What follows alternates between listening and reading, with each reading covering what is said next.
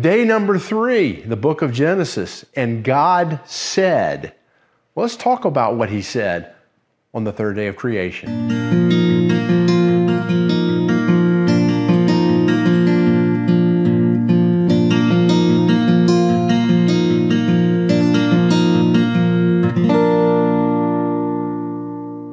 Welcome to part three, actually, day three from the book of Genesis. We're having conversation about creation, and I want to remind men that this is, we're, we're speaking to this because there's so many of us that are being discouraged by what's happening in what we call the church with conversation that is getting into all kinds of social issues and they're getting off the Word of God.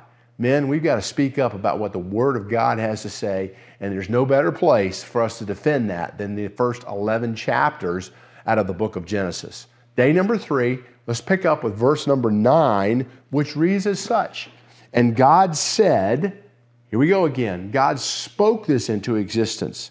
Let the waters under the heaven be gathered together unto one place, and let the dry land appear. And it was so.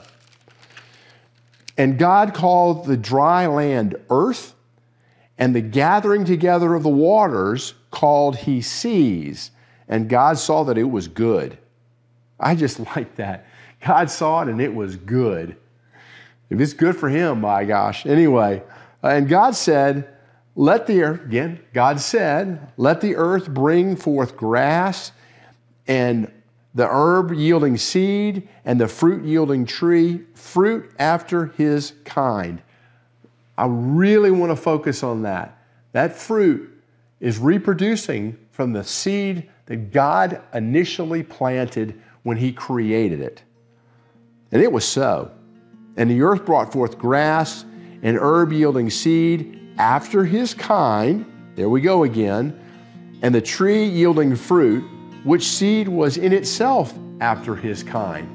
We know enough about fruit to know that the seed of the fruit actually is what reproduces the fruit. What a beautiful piece of creation. And God saw that it was good. Yes, it was. And the evening and the morning were the third day.